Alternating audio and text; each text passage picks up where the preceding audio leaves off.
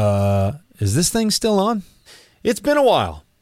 This show's been on hiatus for a couple of months. I told you that Doug and I were going to put something together, the likes of which you had not ever seen before, and I still plan to do that. But it's not going to happen in the immediate future because I've got bigger things on my plate right now. So, what I wanted to do was, well, something. And uh, Doug and I started talking, and he said, Hey, um, Hey, remember the Deeper Thought podcast you did a couple of years ago? Doug and I decided that we could go through some of those episodes. Over the next several weeks, several months, you're going to get access to what you previously weren't able to. Hopefully, this little provocation will help you sell something that you haven't sold before. And uh, stay tuned for these episodes as they drop week over week. I think you're going to take something away from them. I know you're going to be entertained by them. And uh, I just, I can't wait to talk to you again real soon. My name's Jeff Bajorek, and my career in sales has been a hell of a ride. And I want to bring you along with me. If you prefer to sell things at a premium, if you never want to win a deal on price, rethink the way you sell. Welcome back to the show. My name is Jeff Bajorek. I'm your host, and I'm here to help you rethink the way you sell. Kicking off season three in earnest today.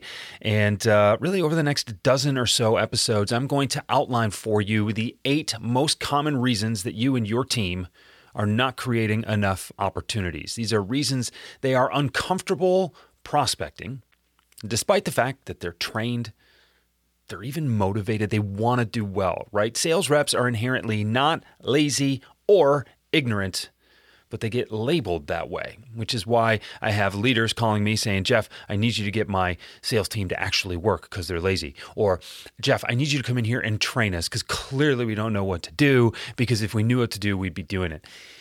Such a missed concept there, or, or so many missed opportunities there because that gap between knowing and doing is sometimes huge.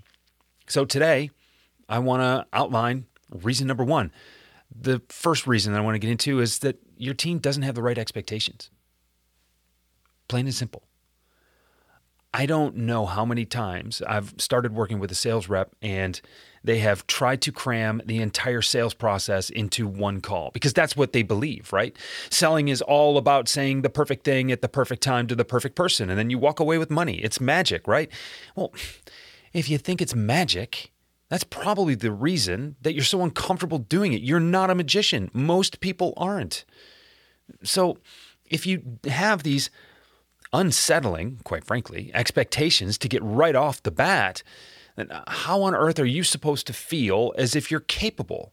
And then when you don't meet these unreasonable expectations, you start to feel like a failure. Now, is that any way to move forward and be successful with something? I'll share a story. One of my favorite things to do with clients is to actually go out and make sales calls with them. I work with a, a lot of clients that actually go and make sales calls in person. And, you know, when I work with new reps, you know, they're, they're confident, kind of. They're, they're confident in what they know they deliver, they're confident in the service that they provide, but they're terrified to talk about it with people. And we get in the car and you know typically we'll make three cold calls if you will right? I tell them to plan out the day. They're going to make the first call. I'm just going to eavesdrop. I'm going to lead the second call as if i'm an associate of theirs and they get to follow along. And then on the third call they get to put together some of the things they've learned and try again in a better more effective way. And uh, I remember this this time I was working with um, a physical therapist actually, and they were calling on doctors' offices to ask for referrals. And um, he walked in, he was really nervous. And I just prepared him and I said, What are we trying to accomplish here? He said, Well, I'm going to go in and ask for referral. I said, No, no, no, no, no, no. Take a deep breath. First and foremost, we need to know who's making the decisions in this office. Then we need to ask if there's a good way to contact that person. And we're going to avoid the whole, you know, I'm interrupting you here and, you know, trying to ask for time when you're clearly busy because we don't actually want to see anybody today. We just want to learn who we should even be talking to. Sounds like a good place to start, right? And I don't want to belabor the point or the story. There are a lot of assumptions that get made about prospecting. And ideally, you need to get the lay of the land before you choose any path, right? So we walked in Had a very straightforward call with the receptionist. Asked who the person was in charge of referring for physical therapy. They gave us a name. We asked that what the best way to contact that person would be because, well, they're clearly busy right now. There's a waiting room full of patients, and we got some contact information. Uh, the receptionist smiled. It was overall a pleasant interaction, and we walked out. And I said, "Okay, um, do me a favor, take your pulse." I said, "What?" I said, "No, really, just take your pulse." He says, "Okay, got it." I said, "Do you have one?" He says, "Yeah." I said, "Okay, so you didn't die going in there." Right? I mean, so many people are uncomfortable selling. You know, we had a good laugh about it, but so many people are uncomfortable selling because they feel like they have to do too much. They're not prepared to do it all. They've been successful at other times in their life. So why would they want to put themselves in a position to fail? This whole thing just feels foreign and I don't want to do it. So they don't do it. You get where I'm going with this? But then when you manage their expectations, when you break the sales process down into its multiple parts, when you recognize that you only need to do a little bit today to make it feel like a step forward, huh, now we can be successful. Now we're operating within the scope of a plan that we know we can work.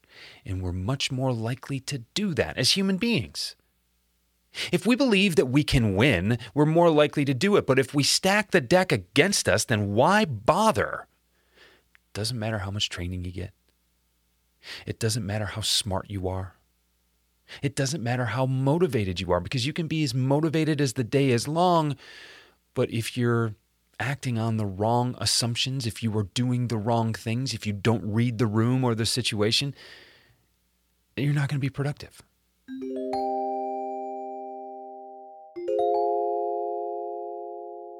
Look, you know how to prospect. I know you know how to prospect, but something still gets in your way. As a matter of fact, I've identified eight reasons that you and your team are not creating more sales opportunities. I put them together as a white paper to serve as a companion of this season of the Rethink the Way You Sell podcast. Go to jeffbajorek.com forward slash eight reasons to download your copy and the self assessment that is included in that white paper so you know where you can make maximal impact right away to improve your prospecting results. Now back to the show.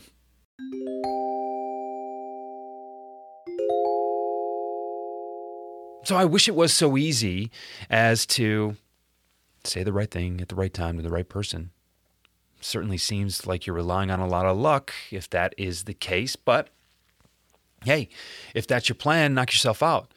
I just think you have a better chance of knocking yourself out than by winning. And it's kind of a similar thing. It's, it's funny. I, I see a lot of people talking online. I see a lot of people talking in person. The phone doesn't work. The phone doesn't work. Why would I call? Well, because people are never very far away from their phones. Yeah, but they don't answer the phone. Okay. Um, that's literally why voicemail was invented. Well, but voicemail, they don't even listen to voicemail. Well, a lot of people do. You might be surprised. Well, they don't return my voicemails. Well, that could have something to do with the voicemails you're leaving. Maybe they're not that compelling. But let's disregard all of this. Let's think about the phone a lot more holistically. Let's set different expectations for the phone. What if you just recognize that the phone was another way to reach somebody? What if you recognize that voicemail is another inbox? And even if it's read in text, it's another way to reach someone. And I go back to a conversation I had a couple of years ago with a friend of mine, Todd Caponi. I'll drop that name right there. Thank you very much. And he said, Jeff, I used to get 150 emails a day, but I'd get three voicemails. So, from a task management standpoint, I can tackle this mountain of email or I can listen to the three voicemails. Hmm. Now you're standing out. Now, even if they don't return your call, did you get an opportunity to leave a message? Did you get an opportunity to provide some value? Did you get an opportunity to make someone laugh? Did you get an opportunity to separate yourself from everyone else who decides that the phone doesn't work? What's the bigger plan? Using the phone, using voicemail, so that your prospect knows that you have them professionally surrounded. And we'll talk about this later this season about cadences and about how many times you need to reach out, but let's just break this down. It's a dozen or more times. I'm going to say 15 times you need to plan to reach somebody. The first three times, you're being ignored.